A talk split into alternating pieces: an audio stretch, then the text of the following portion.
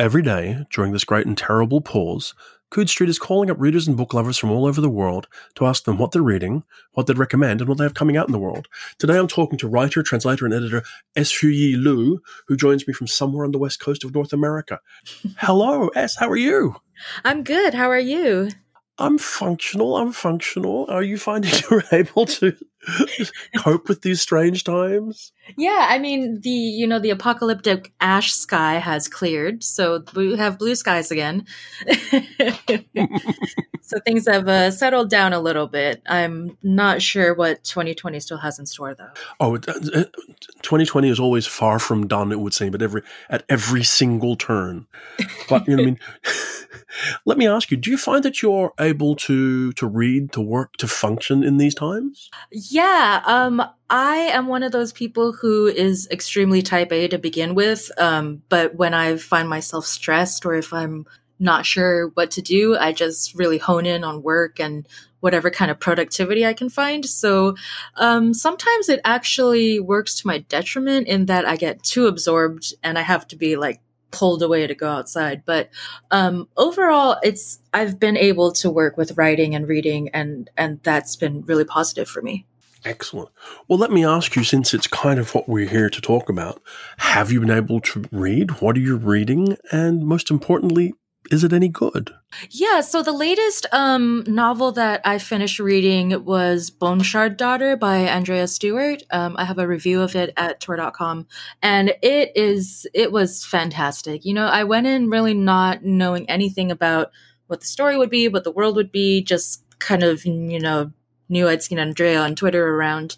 Um, and then I decided to go into it and it was just incredible. The world building, the the characters, the atmosphere. It's um, I think it's a really unique piece because um, as I mentioned in my review, it's it's Asian inspired, but it's not mm-hmm. Asian, which um, you know, in secondary world fantasy there's um there's there's often a pressure for Asian authors to represent a specific kind of Asia.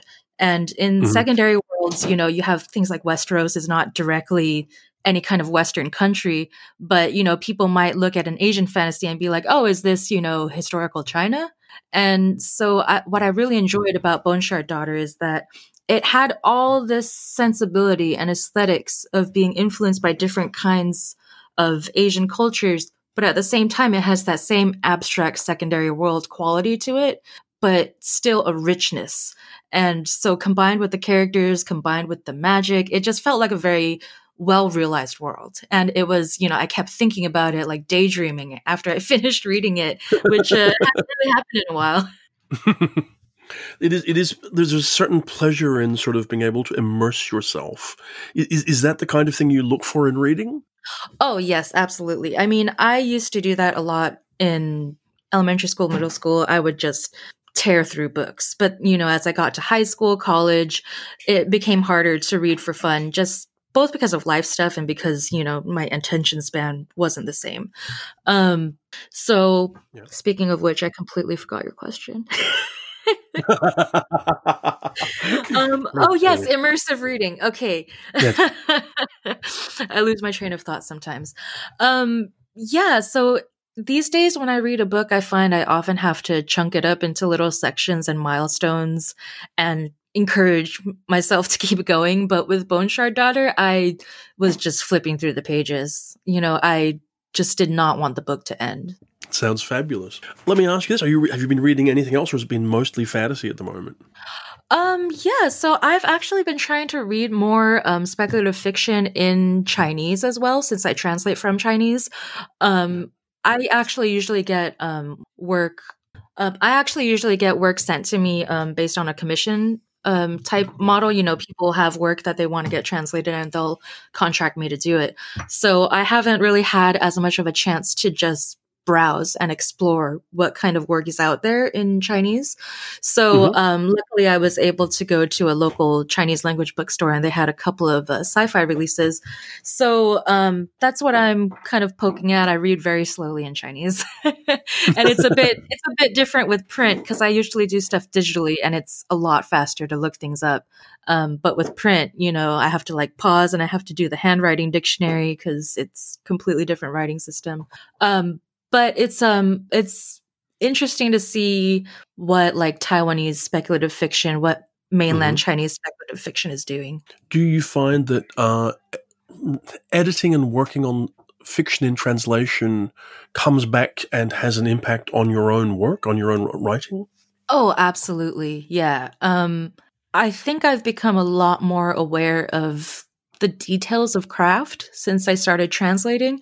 I think I've always been kind of sensitive to to you know the line level things about craft. Um, I've always loved poetry, but when it comes to translation, um, there has to really be a understanding of that line level detail in the target language, and that's what mm-hmm. people don't quite understand. People think, oh, you just need to know the original language well, and you'll do good, but actually you need to know the target language really well. And you could you know have be a little patchy with the original you have the dictionary to supplement but if you can't capture the the the essence in english then the translation comes off clunky. So i'm very aware now of like what what words i choose and um what kind of what all those little decisions that come together to create voice because these different authors I'm translating, they all have very different both voices and styles. And um, luckily for me, I love experimenting with different different kinds of voices. So it's been interesting following my intuition to um, bring that specific voice um, through in the translation, which in turn I think has made my own work um, more able to channel different voices, different perspectives. And um, on a prose level, I notice that I'm breaking more rules. you know, so, like um, like in you know in English speculative fiction, you're kind of expected to tell to tell a story in um, in a linear manner when it comes to time. Uh, one sec.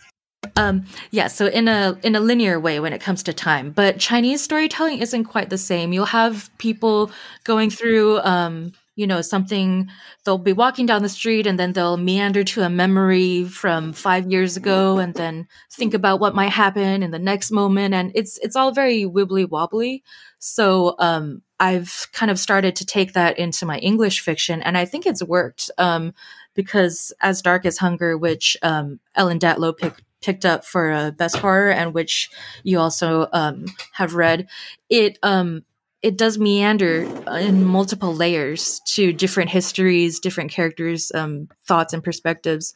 So that's something that I think has come from the influence from Chinese speculative fiction.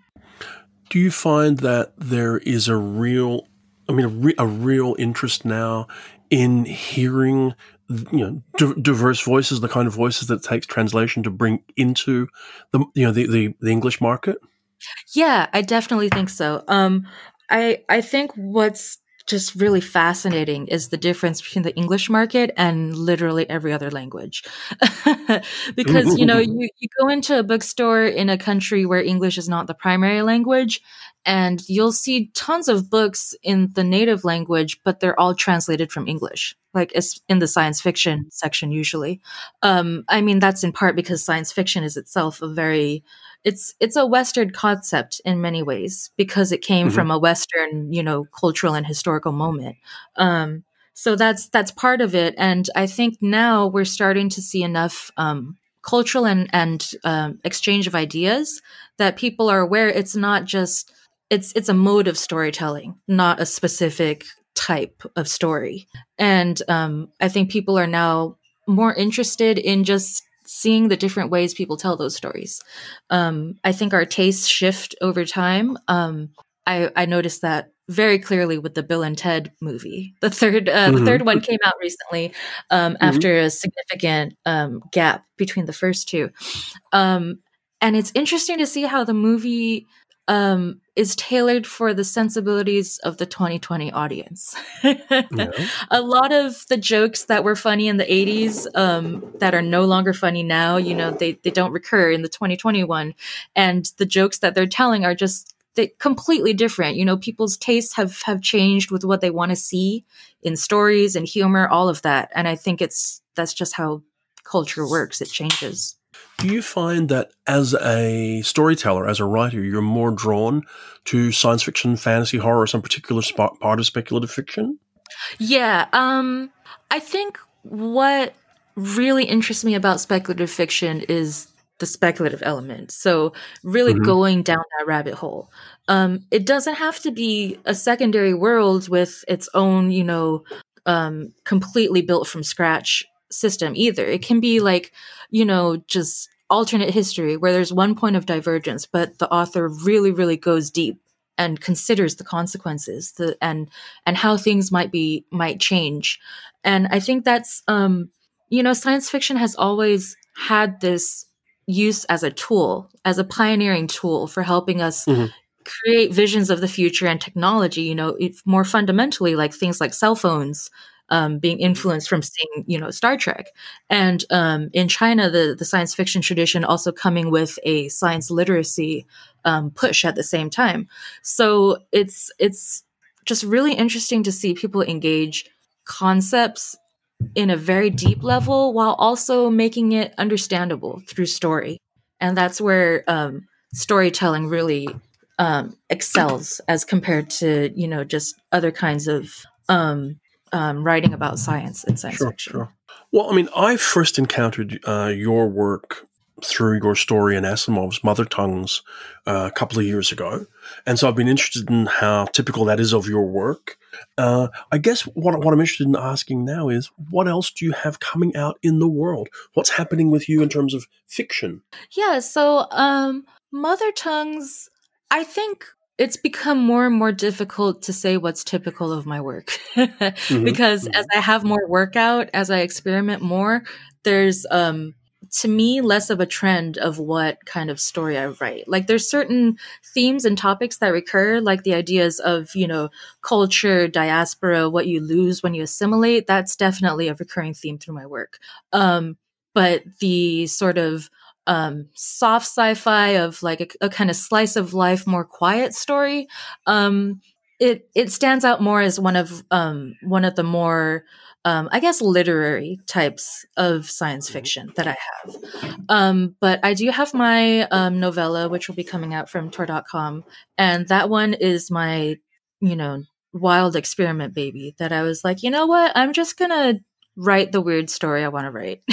and and it's no. the um yeah, and it's the the first I think my first real deep dive into a secondary world. I've tried constructing a few here and there, but this one is the first one that's uh, cohered into something that seems like um like like its own lived in planet. So if you're going to do, and this is always an evil thing that I'm about to do to any writer, so I, I almost apologize up front. Mm-hmm. If you're going to give the elevator pitch for In the Watchful City, which is the novella you have coming out from Tor.com, and which, when this conversation goes out, should hopefully have been announced to the world, what would the elevator pitch be? So, um, the comp titles are Invisible Cities by Italo Calvino and Clover by Clamp, which are two entirely different, you know, uh, mm-hmm. traditions. Mm-hmm. And then the basic story is you have a human who is working as an artificial intelligence for a city that strongly surveils its people, and um, and a meets a person with a um, cabinet of curiosities who basically says, "Hey, there's more of the world out there. Are you sure this is what you want to be doing?" And um, and so it's it's just a, a story about you know questioning your role and identity in society and the status quo and that will be out in the world in the second half, I think, of next year. There's a lot sort of to go on between now and then. But for the moment, I would like to thank you so much for making the time to talk to me. I genuinely appreciate it. Yes, thank you for having me.